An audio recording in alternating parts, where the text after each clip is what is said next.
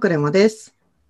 こんばんは、猫背です。私が金田です。えー純喫茶エピソード、ボリューム482をお届けいたします。はい。はいよろしくお願いします。お願いします。今週も、え3人同時収録することができてまして、うん。同時にやってます。でですね、えっと、また3本いっぺんに収録していて、私のネタは今日撮って今日出すネタをやらせてもらいます。でどんなネタかというと、まあ今日本はゴールデンウィーク真っ最中なんですよね。で、東京が緊急事態宣言の地域に含まれていて、できれば、えっと、県外に行かないように、外に行かないように、レストランとか、外でアルコールの提供禁止っていう感じで、まあ、お家で過ごしましょうという風潮になっていますが、なかなかそれでも、せっかくのゴールデンウィーク、どうやって楽しく過ごそうかみたいなのがね、課題になってるなっていう、そんな2021年のゴールデンウィークです。で、私はお家ですごい楽しいことがあったので、まあ、それをですね、ちょっと報告してみたいなと思ってます。で、どんなことがあったかっていうと、えーホームディナーショーというのを、えクラウドファンディングでお友達が募集してたのに乗っかって、えー申し込んだんですけど、それが思ったよりすっごい良かったっていう話なんですよ。うん。で、どういう内容だったかっていうと、まず友達っていうのが、あの、世界のヨーヨー大会で2回チャンピオンを取った後に、シルク・ドゥ・ソレイユで、あの、キュリオスっていう演目があるんですけど、キュリオスの時を司る、すごい不思議な力を持った男の人の役をやった、ブラックさんっていう人がいまして、うん。で彼がそのシルク・ドゥ・ソレイユを辞めた後もあのアーティストとしてずっと活動してるんですが、まあそのコロナの影響で なんかいろんなショーとかに呼ばれる機会とかが全くなくなってしまってうん。であれば自分からこう何かを作ってお届けしたいっていうことからクラファンを始めたんですね。うん。で、シルク・ドゥ・ソレイユで知り合ったアーティストと、あと、六本木にある豚組シャブアンっていうレストランがあるんですけれども、豚組シャブアンもコロナの影響などもあって、今お店の営業形態を変えて、うん。あの、個室だけ営業しつつ、まあ、他の道を模索するよみたいな感じになってらっしゃって、そのブラックさんと豚組シャブアンがお届けするホームディナーショーっていう感じでした。うん。で、まず、なんかね、映像を見る URL が送られてきたんですよ。で、この映像は当日まで見ないでくださいと。うんで、しゃぶしゃぶのセットがお家に届くまでは再生しないようにってなってるんですね。うん。で、えっと、しゃぶしゃぶが届く日がね、4月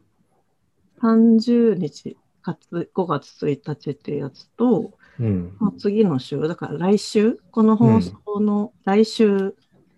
っていう2回に分けられていて、まあ、ちょうどお休みシーズンにうん。で、で私は都合上、4月30日発送1日到着っていうのを選び、うん。で5月1日の夜は、ちょっと他の VR の誘いとかもあったんですけど、今日用事あるんでみたいな感じでもう完全に時間を確保して臨むっていう感じでした。で、5月1日土曜日の朝に、えっと、ヤマト、黒猫ヤマトの宅急便が届いて、で、その中に、その、シャブアンの食材が全部セットされたものが入ってるんですけど、その一番上になんか、今日の演目と、あと手順みたいのがプリントされたのが入っていて、で、こ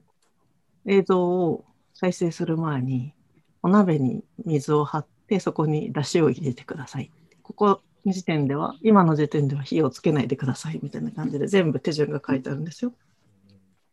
で、テーブルの上に食材を全部並べて、お鍋もセットして、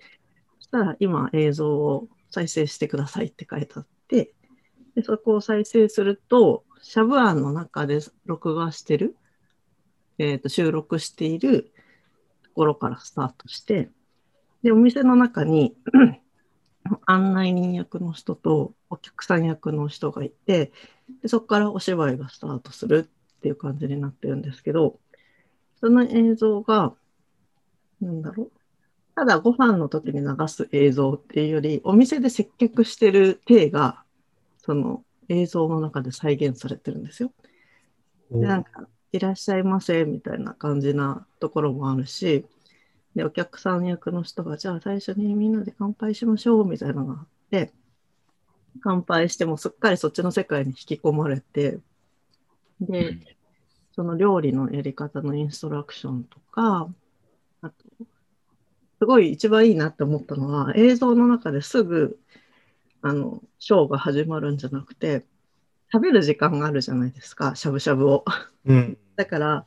最初にそのしゃぶしゃぶを食べてる間の10分間ぐらいは、そのしゃぶ庵の歴史のビデオだったりとか、あと、アーティストの中にピアニストのフランス人の男の人がいたんだけど、彼のピアノ演奏とかがあって、最初映像の中で食べる時間がちゃんと確保されてるの。うん。そこがすごい分かってるなって思って、めちゃめちゃ感動しました。で、10分経ったら、そのショー本番が始まるんですけど、まあそれはちょっと、なんだろうな、後で、あの、見る人、これから楽しむ人もいるから全部は言わないんですけど、アーティストさんが3組いて、えっと、1組の人は、えっと、エアリアルっていう種目があるんですけど、シルク・ドゥ・ソレイユにもよくエアリアルのアーティストの人たくさん出てるけど、天井からぶら下げたあの輪っかとかあとリボンとかで超絶技巧で自分の手だけで自分の体を支えながらバレエのような優美な動きをして結構上下も上まで登ったらギリギリのとこまで落ちるとかあと回転もすごいかかるし超絶技巧の人たちがいるんですけど、まあ、そのエアリアルのアルクさんって読むと思うんですけど、ALK さんっていう名前の女性で、アルクさんだと思う多分、の演技があって、でそれから、えっと、さっき言ったピアニストの人、フランス人のピアニストと日本人のボーカリストの2人組のセレンディピティっていう名前のデュオがいて、彼らの演奏があって、最後ブラックさんのヨーヨーがあってみたいな感じで、それもね、ちゃんとお店の中で見てる感じが演出されてて、すごい、めちゃめちゃね、いい構成だったんですよね。で、えっ、とね、企画、演出、監督が全部ブラックさんっていうのもすごいいいなって思っていて、うんうん。なんかブラックさんアーティストなんだけど、まあただヨーヨーやるだけではなくて、昔からそのインターネット業界の人たちと仲良しだったりしていて、うん。多分、ショーとかおもてなしみたいなことの全般に興味もあるし、能力もある人なんだなって改めて思ったんですけど、その1時間弱ぐらいの映像が、ただのその演技のビデオじゃなくって、ちゃんと豚組シャバーの中のお店に行って、ショーを見ながら食べて、で最後締めのこういろんな料理の説明とかも入って、完全にお店の中で接客を受けている、なんだろう、気分になれるコンテンツになっていたのが、すごい見る人のことをちゃんと分かってる内容だなって思って、まあ日頃仕事でこう UX、UX とか言ってるんですけど、すごいいい UX だったなって思ってます。うん。っていう。あどうぞあのね、なんか店舗でそういった出し物というか、そういうショーを見てるかのような感覚になることがもう前提で映像が構成されてる感じなんですね。そう、あとね、お店にいるその食べる部分っていうのもちゃんと組み込まれてるんですよ。うん。なんか今これを押してくださいみたいなインストラクションが入ったりとか、そこもすごい良かったなと思ってて、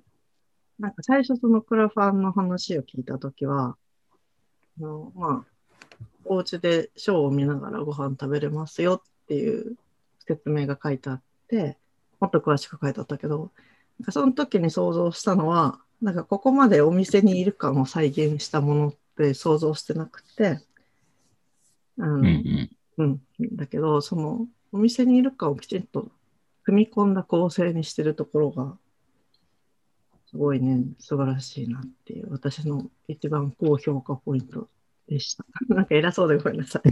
あの、すごく、はい、感動しましたっていう話です。うんで、話を戻すと、なんかそのコロナで外に出かけづらい状況が多分日本だとまだ続きそうなんじゃないかなと思っていて、でその時にそのエンターテインメント業界の方とか、レストラン業の方とかって今すごい苦戦を強いられてて、何か応援できることないかなっていつも思ってるんですけど、まあ、こういう形でそのお家に届けるみたいな形のことをするっていうのもすごい一つのアイディアだなって思うし、で、こう、消費者側からすると、こう、その、やっぱレストランとか行って楽しみたいみたいなのもあるじゃないですか。うん。で、まあお金もちょっとその分使わなくて、余ってるってわけじゃないけど、まあ使える余裕もある。ってなった時に、その、きちんとそれがマッチして、正しく流れて正しく楽しめるっていうのが、すごくいいなって思って、で、みんなやっぱり、なんだろう、今の世界の状況にすごい負けずに、いろいろ生きていくっていうのが必要なので、なんかその中の一個のいい形だなって思いましたっていう、小学生での感想で。はい。でもなんかいいいいですね。その、なんだろう、そのお取り寄せとか、うんまあ、そのテイクアウトであったり、デリバリーであったりみたいなのは、だいぶ、こう、定着しているように思うんですけど、なんか、どこもかしこもやってるから、なんか飽和状態になっているというか、なんか、その差別化みたいなのが難しくなってきてるなっていう印象もあるのと、うん結局その安さだったり、その料理のクオリティだったりみたいなので、結局、こう、まあお店が選ばれてしまう。ほ本来であればお店の中の内装であったり、その接客の、なんというか印象であったり、うんその雰囲気であったりみたいなものも含めて楽しみに行くのが、その、まあ飲食店でのその体験だったけど、結局そこがもろもろ切り離されて単純にその料理を届けるっていう、なんか関係性になってしまってるっていうのが多分現状なのかなと思っていて。うん、なんかそこをこうつなぎ止めるというか、うん。多分そのコロナがもし明けた時に、改めてその関係を作っていくのではなくて、その本本来その届けられる体験っていうのはこういうものなんですよっていうのをこう強く打ち出すっていう意味では、なんかすごくなんか意義のあるなんかアプローチなんじゃないかなと思って、なんか僕もすごい興味ありますね、その、ですよね。うん。多分私の想像ではこれを聞いたら自分もね受けてみたいっていうか、買いたいって思う人がいるんじゃないかと思って、うん。クラウドファンディングまだやってるのかな？わかんないんですけど、あの、記事にリンクを貼っときますんで、うんうん。多分複数回できそうな感じなのかなと思うけど、まあちょっと私には何もわからないので、あの、またリンクをたどって調べてみてください。はい。いはい。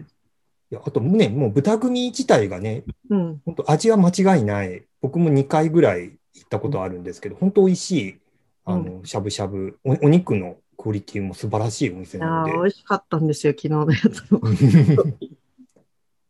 そう。なので、あの本当にね、もしもう一回あるとしたら、ぜひ、ちょっとお高かったかな。なんか一人5000円かける2って感じだったんだけど、でも、それ、もう、そのお金の価値をはるかに上回る、すごい良い体験をできるなと私は思ってるので、チャンスあったら、ぜひ申し込んでみてください。ということで、じゃあ今日の私の会は以上となりますが、はい皆様引き続きお元気で。ではでは、おやすみなさい。ごめんなさい。はーい。